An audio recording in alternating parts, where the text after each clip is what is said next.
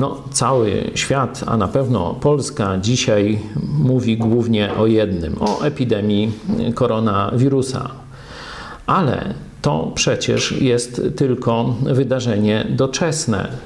Warto, żebyśmy my, jako chrześcijanie, pomyśleli nad tym, co zrobić, by to tragiczne, smutne wydarzenie stało się dla wielu Polaków błogosławieństwem. Kiedy ono może stać się błogosławieństwem?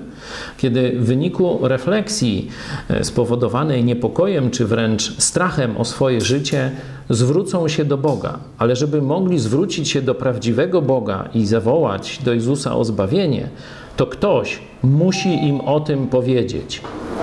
Tym kimś możesz być ja, mogę być ty. I dzisiaj porozmawiamy sobie o tajemnicach skutecznej ewangelizacji indywidualnej. Jutro, jak Bóg da, porozmawiamy o takich masowych strategiach ewangelizacji, czy takich, które kościoły powinny przyjąć, żeby docierać do Polaków. A dzisiaj porozmawiamy właśnie o tym, co ty możesz zrobić, co ty powinieneś wiedzieć, żeby odnieść sukces w e, indywidualnej ewangelizacji. Pierwszy, pierwsza podstawowa prawda. Kto prowadzi ewangelizację? Czyli kto rozpoczął ewangelizację? Jezus Chrystus powiedział tak, a On tu mówił o Duchu Świętym gdy przyjdzie, przekona świat. Świat w Biblii oznacza e, zbiorowisko niewierzących ludzi. Kiedyś ja i ty, zanim poznaliśmy Jezusa Chrystusa, zaliczaliśmy się do właśnie tego zbioru, tej grupy świat. Ludzie niewierzący. Zobaczcie, a on, gdy przyjdzie, przekona świat o grzechu, o sprawiedliwości i o sądzie. Duch Święty, gdy przyjdzie, przekona każdego człowieka, niewierzącego człowieka.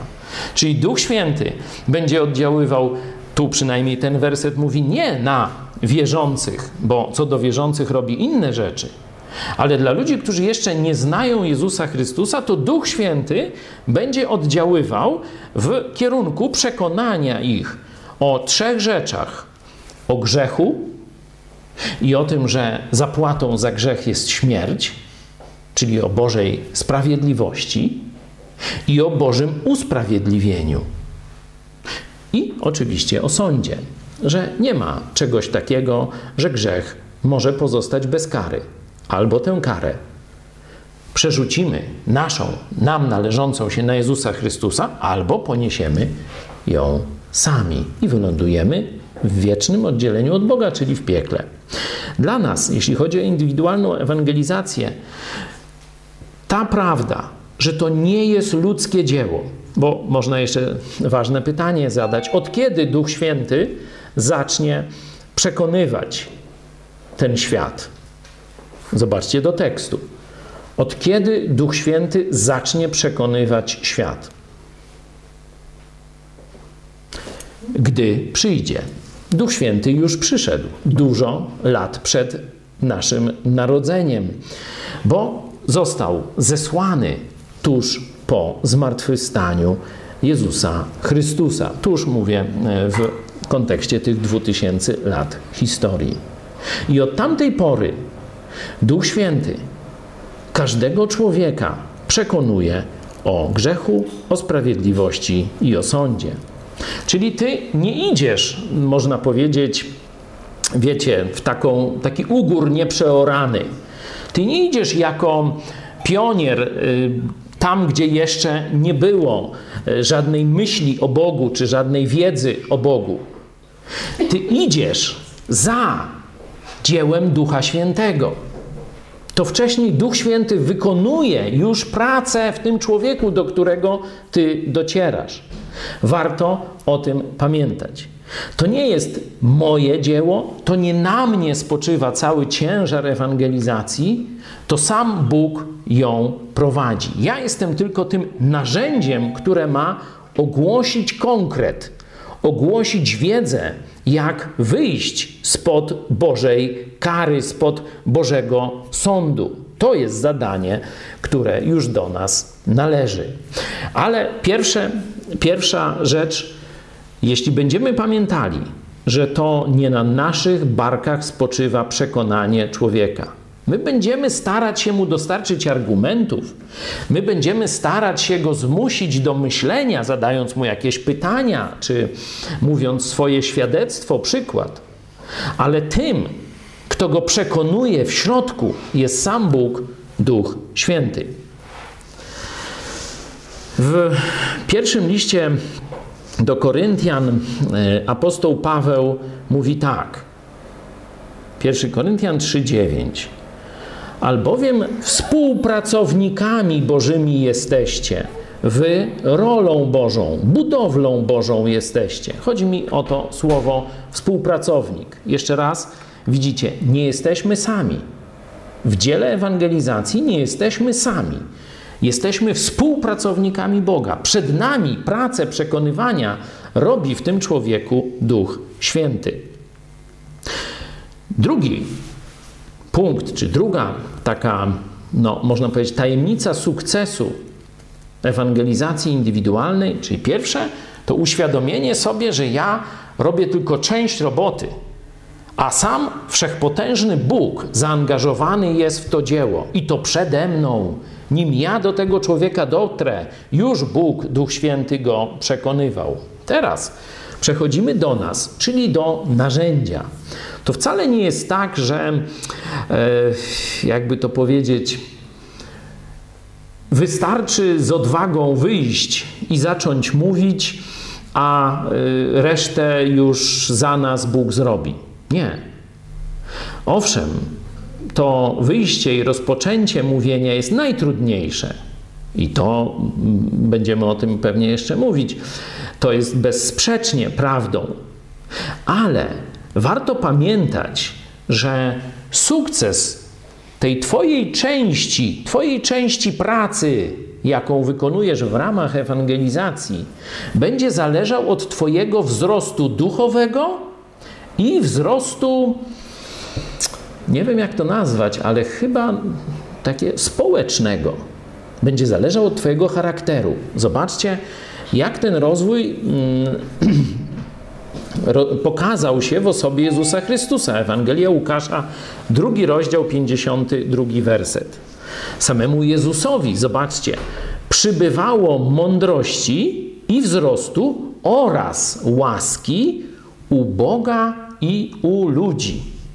U Boga i u ludzi. Szczególnie chodzi mi o ten drugi fragment, bo o tym, że musimy wzrastać w Chrystusie, poznawać y, Pismo Święte, zmieniać swój, y, swoje złe skłonności, pokusy i tak dalej, to wszyscy wiemy w, w Kościele, w kręgach chrześcijańskich. Ale zobaczcie, że tutaj Jezusowi przybywało łaski u ludzi. Co to oznacza? To znaczy, że ludzie, z którymi przebywał Jezus, zanim jeszcze rozpoczął swoją służbę publiczną, no bo wtedy no to różnie, jedni blisko do niego, jedni daleko, nie? że Jezus działał na ludzi mm, jak miecz, polaryzował ich.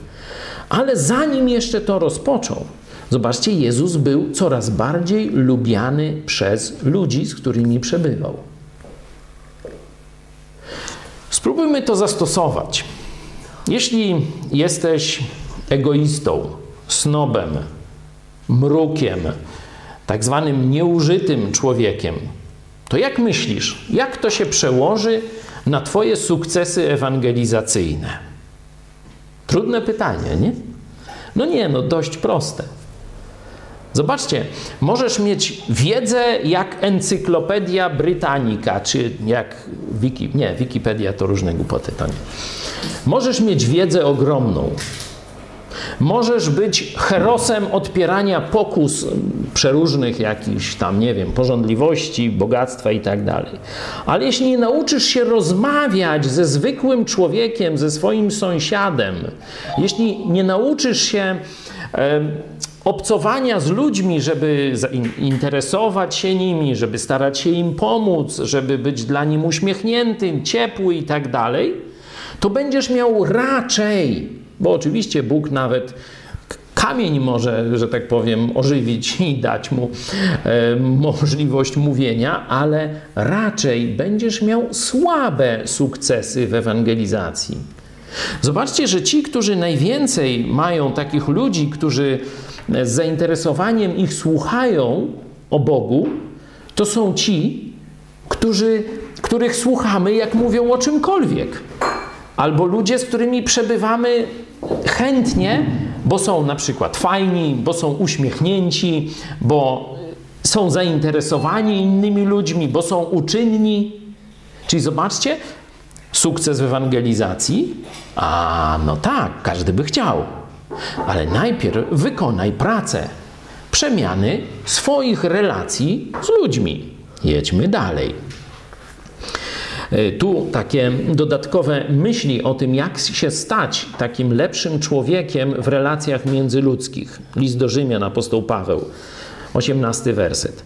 Jeśli można, o ile to od was zależy, ze wszystkimi ludźmi pokój miejcie. Jeśli można, jeśli to od nas zależy. Nie twórzmy konfliktów niepotrzebnych. Czyli konflikt między nami i innymi ludźmi powinien być tylko w tych obszarach, gdzie i Bóg ten konflikt by zrobił. Rozumiecie? Czyli na przykład ktoś chce, żebyś razem z nim ukradł, to mówisz nie. No ale to Bóg chce, żebyś powiedział nie. Nie? Ale jeśli ty się będziesz tam nadmiernie jakoś omiedzę, czy, czy będziesz tam chodził i cały czas będziesz zwracał sąsiadom uwagę, że ten za głośno, a ten tam liście przewiało z jego posesji na twoją i tak dalej, będziesz takim upierdliwcem, no to nie dziw się, że zbudujesz bariery, bo konflikt buduje barierę, przez którą później nie przebije się mówienie Ewangelii. Jeśli to od nas zależy, czyli jeśli to nie jest sprawa Boża, nie szukajmy konfliktów z ludźmi. Dlatego ja tak upominam e, chrześcijan, którzy często w takiej swojej e, gorliwości tuż po nawróceniu, a jeszcze gdzieś pod, e, że tak powiem, za namową jakichś takich różnych fałszywych nauczycieli w internecie, czy, czy nie tylko w internecie, zaczynają popadać w przesadę. Na przykład wyrzucają tam choinki z domu, nie? że nie będzie choinek, nie będzie prezentów dla wnuków. No to mówię, no ludzie, to co cała rodzina o to i pomyśli? Cóż jest złego w prezentach dla dzieci? Cóż jest złego w drzewku choinkowym? Co tam kłaniacie się, modlicie się do tego drzewka? No bzdury totalne, nie? No taki cały tam odcinek nagrałem o tych właśnie chrześcijanach, ale to daje jako, jako przykład. No, po dru drugie, jeśli na przykład nie jesteś alkoholikiem i e, nawróciłeś się, to odradzam ci abstynencję totalną. Taką, że o nawet lodów zajer koniakiem nie, nie, nie, bo nie, bo alkohol nieczysty i tak dalej, czy tam szampana gdzieś na weselu nawet. Oczywiście trzeba e, no, uważać, by nie przedawkować, czy nie uzależnić się od alkoholu, ale takie ostentacyjne e, jakieś rezygnowanie z alkoholu może właśnie odstręczać ludzi. Myślą, a to to jakiś, jak ja się nawrócę do Jezusa, to też nie będę mógł tknąć na alkoholu? No nie, takiej przecież takiego wymagania Biblia nie stawia, Bóg przed nami nie stawia. Biblia mówi tylko, żeby się nie upijać, a nie żeby nie w ogóle rezygnować z alkoholu. Czyli nie budujmy barier i konfliktów tam, gdzie Bóg nie buduje barier i konfliktów. Czyli jeśli to od nas zależy, ze wszystkimi ludźmi pokój miejcie. Tu e, dalej apostoł Paweł w liście do Koryntian pokazuje, jak bardzo on się stara e, zjednać na takim poziomie ludzkim przychylność innych ludzi. Będąc wolnym wobec wszystkich, oddałem się w niewolę wszystkim, abym jak najwięcej ludzi pozyskał. I stałem się dla Żydów jako Żyd. Czyli jeśli był wśród Żydów, starał się nie gorszyć Żydów swoim zaufaniem, czy nie jadł kaszanki ostentacyjnie tam przy, przy Żydach, czy nie chodził z nóżką świńską, nie? I stałem się dla Żydów jak Żyd. Chociaż apostoł Paweł z poganami jadł wszystko, co tam jedli poganie, nie? Ale kiedy był e, wśród Żydów, zachowywał się jak Żyd. Po co? Aby Żydów pozyskać. Dla tych, którzy są pod zakonem, jakbym był pod zakonem. Wcale nie e, demonstrował przed nimi tego, że już nie musi zachowywać sabatu, żeby cała wieś czy całe miasto było przeciwko niemu. E, dla tych, którzy są pod zakonem, jakbym był pod zakonem, chociaż sam pod zakonem nie jestem. Po co tak robił? Aby tych, którzy są pod zakonem, pozyskać. Dla tych, którzy są bez zakonu, jakbym był bez zakonu, czyli w drugiej pogańskiej, w pogańskim środowisku, on całkowicie rezygnował z zwyczajów żydowskich i dostosowywał się do zwyczajów kulturowych tej krainy, e, jeśli chodzi o jedzenie, tam jakieś dni wolne, czy, czy tego typu rzeczy, szaty nie? zewnętrzne, czy, czy takie, czy śmakie, no to dostosowywał się do tego, co tam było. Chociaż mówi, nie jestem bez zakonu, Bożego, lecz pod zakonem Chrystusowym, aby pozyskać tych, którzy są bez zakonu. Dla słabych stałem się słaby, aby słabych pozyskać. Nie? Czyli widać było, że potrafił współczuć, potrafił utożsamić się z jakimiś takimi no, ludźmi, którzy nie odnoszą specjalnie sukcesów w swoim życiu y, takim duchowym. No to on mówił też o tym, że on też jest słaby niekiedy, też nie jest herosem, który nigdy nie ma pokus, nigdy nie zgrzeszył i tak dalej, aby słabych pozyskać. Dla wszystkich stałem się wszystkim, aby tak czy owak niektórych zbawić, a uczynię to wszystko dla Ewangelii, aby uczestniczyć w jej zwiastowaniu. Także miłe narzędzie, takt, umiejętność wczucia i wyczucia sytuacji. Oczywiście tu trzeba zaraz postawić granicę. No, bo żeby na przykład zaprzyjaźnić się z katolikami, no to najlepiej było chodzić na mszę. Nie. Kiedy już jest poziom grzechu, no to tak jak w poprzednim tym tekście, o ile to od was zależy, ze wszystkimi pokój miejcie, ale to nie oznacza, żeby grzeszyć. Także owszem, chcą, żebyś tam zjadł z nimi jajeczko, zjedz to jajeczko. Chcą się przełamać opłatkiem i złożyć ci życzenia? Przyjmij te życzenia. Nawet jak na imieniny ci przyjdą złożyć życzenia, to nie rób ostentacyjnie szopki, o, ja nie obchodzę imienin. Bo przecież oni nie czczą świętego Aleksego, jeśli się Aleksy nazywasz, tylko oni chcą ciebie w jakiś sposób uszanować. No to grzecznie przyjmij, podziękuj, tam ciastko czy flaszkę postaw, no to już zależy jakie są kulturowe e, zwyczaje. Jeśli będziecie mieli jakieś jakieś pytania tego typu, to chętnie się ustosunkuję, ale na razie myślę, że wiecie już przynajmniej tak z grubsza o co chodzi. W liście do Rzymian 12-15 apostoł Paweł kontynuuje to: Weselcie się z weselącymi się, płaczcie z płaczącymi. Tu bardziej mowa jest o tym, żeby wyczuć chwilę wyczuć nastrój tej drugiej osoby, żeby nawiązać z nią bliską więź, czyli nie śmiać się w obecności, w obecności na przykład smutnych rzeczy. To na przykład chrześcijanie muszą pamiętać, żeby na przykład nie śmiać się, kiedy mówi się o, pogrze o pogrzebie, nie? Jest takie nawet przysłowie, no nie rób sobie jaj z pogrzebu, nie? No to to mniej więcej jest y, tu y, wyrażone. Weselcie się z weselącymi, ale z płaczącymi, to się nie śmiejcie, tylko płaczcie i tak dalej, i tak dalej. Możemy zobaczyć też w liście, w dziejach apostolskich, jak do Pawła dołącza Tymoteusz. To jest człowiek młody, prawdopodobnie 20, co najwyżej paroletni, ale zobaczcie, że on tę pracę i jego rodzice, mm, zdaje się, że mógł być bez ojca wychowywany, ale babka i matka z nim się, e, nim się opiekowały, naprawdę zrobiły dobrą robotę, a potem w kościele zyskał ostatni szlif i e, był tam pewien, pewien uczeń w listrze imieniem Ty, Tymoteusz, syn Żydówki, która była wierząca i ojca Greka. Bracia z Listry i Konium wystawili mu dobre świadectwo. Dobre świadectwo. I apostoł Paweł wziął go na wyższy level, wziął go do swojej grupy misyjnej, a potem mm, no, był jego najbardziej umiłowanym uczniem dobrze wychowany, dobrze umiejący komunikować się z otoczeniem, dobrze współdziałający z grupą. dobrze sprawdzający się w relacjach człowiek-człowiek. Stąd, jeśli widzisz e, w sobie e, braki w tym zakresie, a Kościół jest też tym miejscem, gdzie inni mają ci pomóc te braki zobaczyć, no to weź się poważnie teraz do roboty, bo to nie jest tylko, żeby tam komuś było przyjemnie z tobą.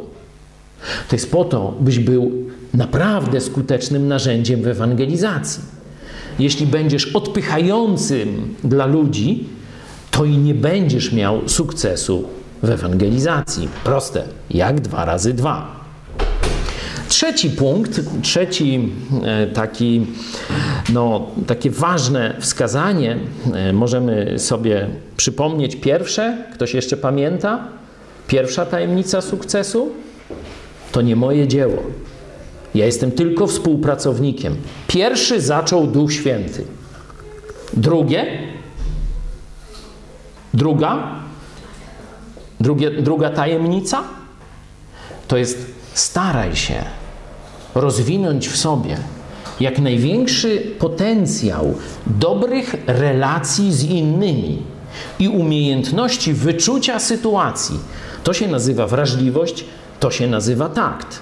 A teraz przechodzimy do punktu trzeciego. W porę i nie w porę. Tekst y, na pewno znacie, drugi Tymoteusz. Czwarty rozdział od drugiego wersetu. To jest kontekst ewangelizacji. Apostoł Paweł już go na koniec przygotowuje do skutecznej ewangelizacji i mówi tak: Głoś słowo, bądź w pogotowiu w każdy czas dogodny czy niedogodny.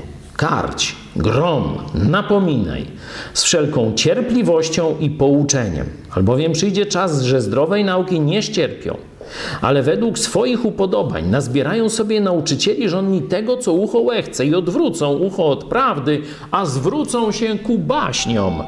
Ale ty bądź czujny we wszystkim, cierp, wykonuj pracę ewangelisty, pełnij rzetelnie służbę swoją. Żeby być sprawny, zobaczcie, pierwszy, pierwszy punkt to jest głoś słowo. Nie swoje przeżycia, nie swoje pomysły, nie jakąś filozofię. Przede wszystkim staraj się, żeby Twoja mowa była jak Słowo Boże. Żeby tak było, to Ty musisz cały czas nasączać umysł Słowem Bożym. Musisz cały czas studiować Biblię, czytać ją, rozważać, modlić się e, psalmami czy innymi fragmentami Biblii. Wtedy, kiedy zaczniesz mówić, to z obfitości Twojego serca zaczną mówić Twoje usta. I co będziesz mówił? W sposób naturalny będziesz mówił jak Słowo Boże. Drugi, taki, taka pomocna rzecz, porządkuj swoją wiedzę. Wielu ludzi zna przeróżne fragmenty biblijne, ale nie potrafią w sposób zborny przedstawić jakiegoś ciągu przyczynowego, skutko, przyczynowo-skutkowego w ramach ewangelizacji. Mówią chaotycznie przeróżne jakieś myśli. Tu bardzo wspaniałą pomocą jest narzędzie, które stworzyli amerykańscy chrześcijanie, a ksiądz Blachnicki, taki protestant, partyzant w kościele katolickim, zresztą otruty przez komunistów, przez SB w latach 80., ksiądz Blachnicki upowszechnił to narzędzie na polskim rynku. Ta książeczka, czy słyszałeś o czterech prawach. Niektórzy mówią prawdach. Nie, tam jest o czterech prawach, bo chodzi o to, że to są tak jak prawo grawitacji, jak inne prawa, zasady termodynamiki, po prostu one zawsze działają w pewnym no, otoczeniu. Tak samo te prawa duchowe, one działają niezależnie, czy człowiek w nie wierzy, czy nie wierzy. Nie? Na przykład Bóg cię kocha, i ma dla Twojego życia wspaniały cel, wspaniały plan. Chce obfitości dla Twojego życia, to czy ludzie w to wierzą, czy nie, to przecież nawet po tym, że daje im słońce czy deszcz, kiedy jest potrzebne, to właśnie Biblia mówi, że nawet niewierzącym Bóg te dobre rzeczy daje i przeróżne inne jeszcze fajniuśkie rzeczy, a najważniejsze, że posłał swego Syna, aby umarł za nasze grzechy i żeby każdy mógł od Boga otrzymać zbawienie jako prezent. To jest najwyższy, najwyższy dowód Bożej miłości. To działa niezależnie czy ktoś wierzy w Boga, czy nie. Dlatego te cztery e, prawa duchowego życia powinieneś sobie na pamięć, można powiedzieć, wklepać. To uporządkuje Twoje myślenie. Będziesz wiedział, od czego zacząć, do czego przejść w punkcie następnym i dalej, i na czym skończyć. Żeby rozmowa ewangelizacyjna nie dotyczyła wszystkiego kultu maryjnego, świętych, sakramentów, transsubstancjacji, wariacji i czegoś tam jeszcze. Nie. Pokaż, co jest najważniejsze. Bo jeśli człowiek odbiera ciebie, że ty mu mówisz rzeczy najważniejsze, czyli jeśli będziesz się na, o, te, o choince mu opowiadał, jak jest straszna, no to on pomyśli, że w twojej teologii choinka jest najważniejsza. Dlatego musisz pamiętać, że jeśli już dojdziesz do rozmowy o Bogu, musisz mu przedstawić precyzyjnie Ewangelię. Nie? To jest bardzo ważne. W porę i nie w porę. Głoś słowo, bądź w pogotowiu, czyli bądź przygotowany. To nie, że dopiero jak ktoś już zacznie z tobą rozmawiać i tego to będziesz szukał w Biblii fragmentów, ojej, to nie tu, zaraz, zaraz ci znajdę, może tam. Powinieneś mieć swoją Biblię przygotowaną. Albo musisz mieć dobrą pamięć, albo dobre, że tak powiem, zakładki w Biblii. Nie? Jeśli chcesz użyć Biblii, no to zrób to w miarę, że tak powiem, zgrabnie, nie? Czyli żeby w miarę szybko otworzyć na właściwej księdze. Tu podpowiadam, nie warto człowieka zarzucać zbyt wielką ilością fragmentów biblijnych. A jeśli to robisz, to staraj się, żeby mu zadać pytanie do tekstu. Na przykład pokazujesz mu tekst z Apokalipsy 3:20. Oto stoję, słowa Jezusa, oto stoją drzwi i kołacze. Jeśli kto posłyszy mój głos i drzwi otworzy, wejdę do niego i będę z nim wieczerzał, a on ze mną. Możesz zapytać, gdzie Jezus kołacze? Albo gdzie Jezus chce wejść? No i niech myśli. Nie? Nie, nie, nie podawaj mu od razu kawę na ławę, nie? ale przejdźmy dalej. Nawet jeśli ludzie drwią, czy niespecjalnie przejmują się tym, co mówisz, to jeśli tylko chcą Cię słuchać, to powiedz im Ewangelię. Bo tu jest mowa, że będą drwić, będą tam wybierać sobie jakieś bzdury, ale ty rzetelnie wykonuj pracę ewangelisty, rzetelnie wykonuj swoją służbę. Nie? Czyli najpierw przy, na, nasącz, ja nie mówię, żeby dopiero tam po studiowaniu Biblii 5 lat wyjść do ludzi i im mówić. Masz mówić, ale jednocześnie się szkolić, jednocześnie pod, podnosić poziom swojej wiedzy. To, co podałem, to narzędzie, czy słyszałeś o czterech prawach duchowego życia, to można przerobić w pół godziny. To nie jest kwestia studiowania ileś tam lat teologii czy studiowania Biblii. Te fragmenty możesz sobie albo zaznaczyć w Biblii, albo się ich nauczyć na pamięć, albo też posługiwać się tą książeczką. Kiedyś w latach 80. to było bardzo popularne, wręcz nawet zalecaliśmy Pozwól, że przeczytam wraz z Tobą tę książeczkę. Dzisiaj chyba to by było troszeczkę takie trącące myszką, bo to by tak pokazywało, że Ty jesteś taki nauczyciel, a on jest um, uczeń, nie? Że ta, tą relację by tak y, no, zaznaczało. Dlatego ja dzisiaj no, z nikim nie czytam książeczki, raczej zadaję pytania, staram się rozmawiać y, z ludźmi, żeby y, ci moi rozmówcy mieli poczucie partnerskiej relacji w tej rozmowie. Co więcej, pomyśl tu y, w porę i nie w porę będziemy mówić więcej o strategiach, ale y, o strategiach dla Kościoła w następnym wykładzie, ale dzisiaj możesz myśleć y, o sobie, nie? jak ty możesz no, uruchomić takie myślenie taktyczno-strategiczne. To znaczy, pomyśl sobie, w jaki sposób rozpoczynać rozpoczynać rozmowę. Zobaczcie, apostoł Paweł, 13 rozdział, 5 werset. Kiedy wiedział, że w jakimś mieście są skupiska żydowskie, to gdzie szedł najpierw? A gdy przybyli do Salaminy, zwiastowali Słowo Boże w synagogach żydowskich. Nie? W synagogach żydowskich. On wiedział, że Bóg szczególnie przygotował Żydów do rozpoznania Mesjasza. Cały Stary Testament, e, historia Żydów, wędrówka po pustyni, cały system ofiar, świąt, to wszystko wskazuje na e, odkupienie w Jezusie Chrystusie. Czyli oni byli najlepiej przygotowani. Czyli jeśli gdzieś w jakimś mieście byli Żydzi, to szedł najpierw do Żydów, czyli gdzie ich mógł znaleźć? No se kombinować, gdzie ci Żydzi mogą w Saba? O wiem, w synagodze.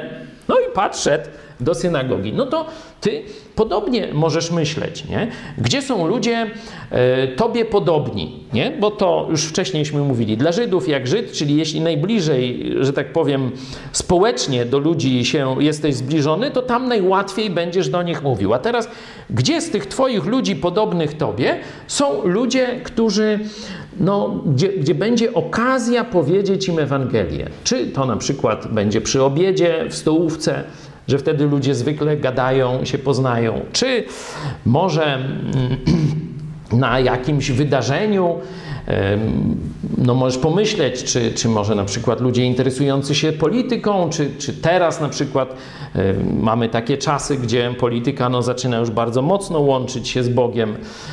No nie mam, nie, tu ty musisz wykorzystać, wykazać się inwencją, tak jak apostoł Paweł myślał, gdzie znajdę ludzi, którzy w jakiś sposób albo mają czas, albo już są przygotowani do tego, żeby rozmawiać o Bogu. Nie?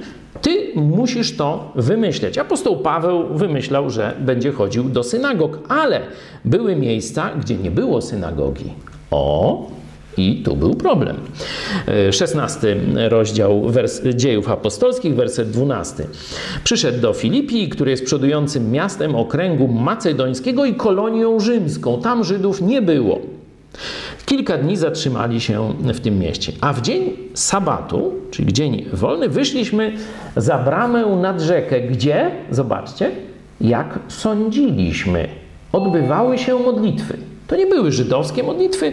Być może tam byli jacyś ludzie mm, troszeczkę bardziej tacy prozelici czy, czy zainteresowani e, kulturą Starego Testamentu, ale sądziliśmy, że tam nad rzeką będą jakieś, jacyś ludzie religijni, nie? bo będą się modlić. No i usiadłszy, rozmawialiśmy z niewiastami, które się zeszły. E, czyli zobaczcie, była synagoga, szedł do synagogi, żeby nawiązać relacje z Żydami. Nie było synagogi, szedł nad rzekę, bo tam się spodziewał, że znajdzie ludzi, którzy znajdą trochę czasu pogadać o Bogu. Może to być mm, park, może to być, nie wiem, można gdzieś na jakąś wycieczkę. Teraz jest taka moda, że się ludzie tak skrzykują i idą wspólnie na jakąś wycieczkę, później się nie znają, ale no, jest tam okazja, żeby z kimś, oni są też otwarci na kontakt, no to tam poznają się nawzajem. Oczywiście w podróżach, y, gdzieś w pociągu siedzisz dłużej czy coś, no wtedy jest okazja, że ludzie zwykle mają trochę czasu i nawet są nastawieni na pogadanie. Nie? Oczywiście można jakieś rodzinne wydarzenia wykorzystać. Niedawno mówiłem w grudniu o tym, żeby wykorzystać święta, tak zwane święta Bożego Narodzenia, że wtedy katolicy raz w roku otwierają Biblię i można bez posądzenia o to, że się jest świadkiem Jehowy, przeczytać Biblię. Ja zachęcałem, żeby tam w tym drugim rozdziale Łukasza trochę dalej pójść, jak właśnie Symeon i Anna cieszą się z pojawienia się Jezusa prorok Symeon mówi: Teraz już mogę odejść, panie, bo moje oczy widziały Zbawiciela. Nie? No i można jakąś rozmowę. Oczywiście katolicy zaraz zaczną się tak ruszać. Przecież już wyszliśmy poza zakres, przecież można było tylko do o pastuszkach i jak to teraz? Ale no tam może jakoś te udręki Słowa Bożego e, zniosą. Także teraz jajeczko się zbliża. Można pokombinować. Zmartwychwstanie, super sprawa a ty wierzysz w zmartwychwstanie? Tak przy jajeczku. Centralnie z główki. Co ty takie rozmowy przy stole wielkanocnym? Sam słyszałem albo od swojej rodziny, albo od was, jak mi to opowiadacie. W porę i nie w porę.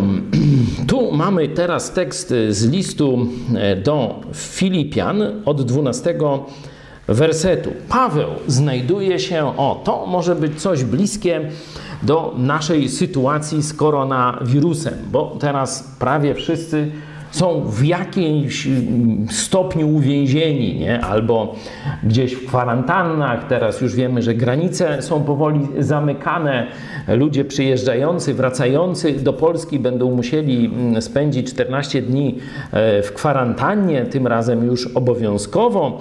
E, I będzie takie no, coś w rodzaju, poczujemy się przynajmniej E, może niektórzy z Was już w jakichś izolatkach są, poczujemy się właśnie jak uwięzieni. No i ktoś pomyśli, ojej, moje zdolności do ewangelizacji, ewangelizacji się zmniejszyły.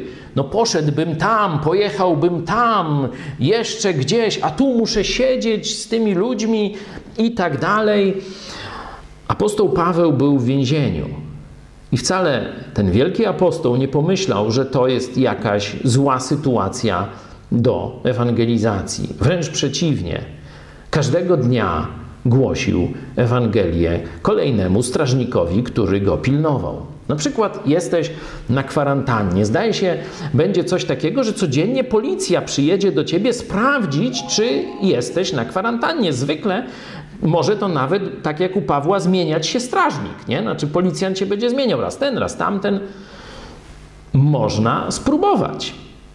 Nie wiem, czy on tam będzie, jak on będzie, na jaką odległość może on do ciebie przyjść, no ale jakoś musi z tobą zacząć rozmawiać. Nie od razu można tak centralnie, ale można zacząć się jakoś zapoznawać, coś ciekawego opowiedzieć, nie? Można mu powiedzieć, słuchaj, ja wiem, 4,5 metra, ale kliknij sobie telewizję, idź pod prąd. Tam bardzo ciekawe rzeczy. No to jest preewangelizacja, bo ty mu nie powiedziałeś Ewangelii, ale jak on kliknie, no to może sobie na przykład zobaczyć wspaniałą tę naszą produkcję e, koronawirus i co teraz? Możesz powiedzieć policjant, panie, no tutaj siedzimy, pan tam, ja tu, pan mnie pilnuje, ja tu siedzę, ale weź pan tam, jak wrócisz, albo z kolegami na służbie, macie tam internet, weźcie se tam na YouTube, idź pod, idź pod prąd, wpiszę idź pod prąd i koronawirus i co? Koronawirus i co teraz? Zobaczcie sobie dwie minuty, czy tam nie wiem, nie, pięć, może pięć minut, ale no, jutro byśmy pogadali, jakbyś pan to zobaczył. No, można tak spróbować to. Oczywiście pomysł. A chcę, bracia, apostoł Paweł mówi, siedząc w więzieniu cesarskim, czyli w, w siedzibie pretorian, a chcę, bracia, abyście wiedzieli, że to, co mnie spotkało, posłużyło raczej ku rozkrzewieniu Ewangelii.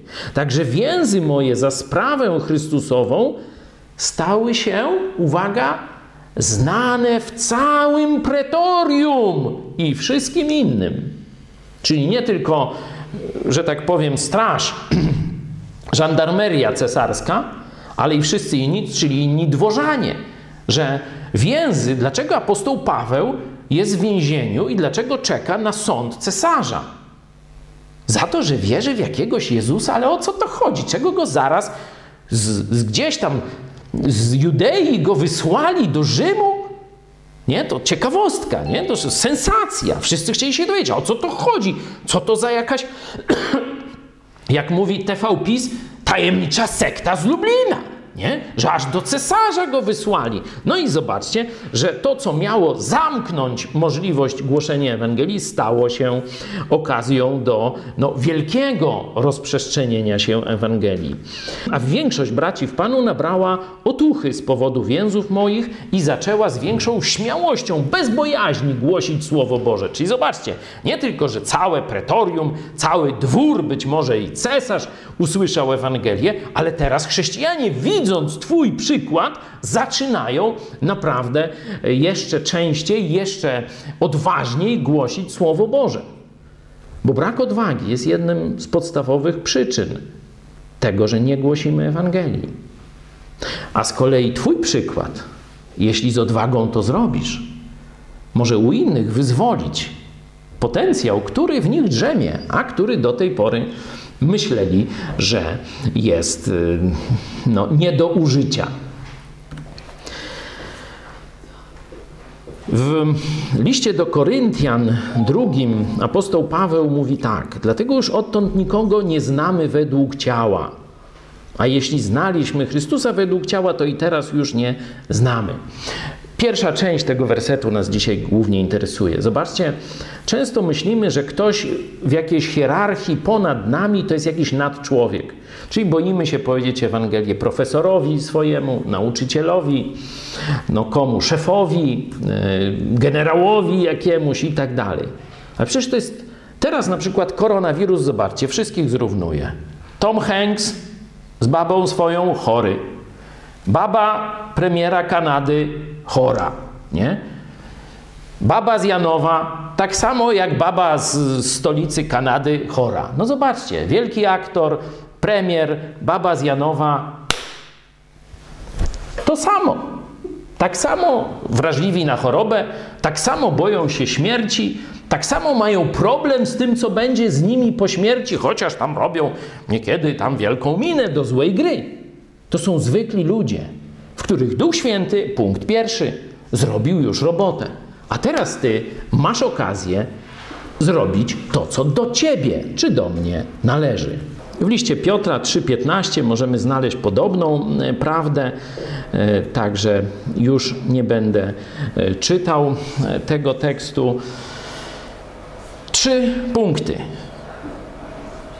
Pamiętaj, że to Duch Święty rozpoczął tę pracę. Ty jesteś tylko współpracownikiem. On cały czas przekonuje tego człowieka, do którego ty teraz masz okazję mówić. Punkt drugi. Masz się rozwinąć w miłe narzędzie. W miłe narzędzie. Zarówno ten wzrost Boży, jak i wzrost relacji i umiejętności rozmów z ludźmi. W porę i nie w porę musisz kombinować, jak zacząć, musisz się przygotować, ułożyć sobie w głowie krótki plan rozmowy, żeby niekiedy możesz mieć 2-3 minuty, a powinieneś umieć powiedzieć Ewangelię. Gdzie jest najkrócej pokazana Ewangelia? Praktycznie w jednym zdaniu. To jest pierwszy list do Koryntian, o ile dobrze pamiętam, 15 rozdział, tam gdzieś wersety drugi, trzeci. Cytuję z pamięci. Chrystus umarł za nas i zmartwychwstał, jak powiada Pismo. Coś chyba tak mniej więcej. Możecie sprawdzić. Chrystus umarł za nas i zmartwychwstał. To jest clue, istota. Reszta to są prawdy pomocnicze do zrozumienia tej podstawowej prawdy. Nie? Czyli musisz to sobie w głowie ułożyć, musisz e, kombinować, jak podejść, kiedy, gdzie iść, gdzie się z czym pokazać. Niekiedy ulotka może pomóc, niekiedy naklejka, niekiedy czapka idź pod prąd, naklejka na samochodzie, no różne kombinuj. Bóg będzie ci błogosławił.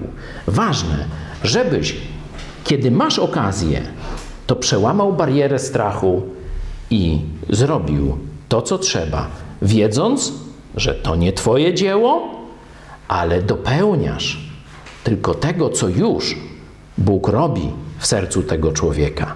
Teraz Ty mówisz mu Słowo Boże. Bo jak mają uwierzyć, jeśli nie słyszeli? A jak mają usłyszeć, jak ktoś im nie powie? List do Rzymian, dziesiąty rozdział, jako praca domowa. Dziękuję.